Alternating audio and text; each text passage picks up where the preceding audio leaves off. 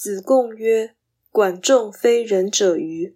桓公杀公子纠，不能死，又相之。”子曰：“管仲相桓公，霸诸侯，一匡天下，民道于今受其祀。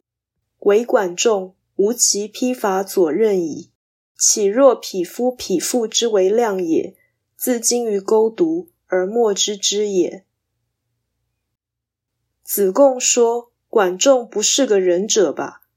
齐桓公杀了公子纠，他不为此而死，却又担任齐国宰相。”孔子说：“管仲做齐桓公的宰相，称霸于诸侯，匡正天下，人民直到今天都还受贿。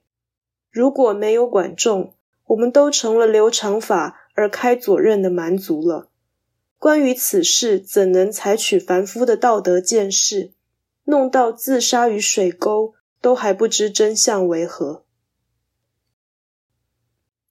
此章的义理与前章相似，仍是以保护文明的功劳推崇管仲之人。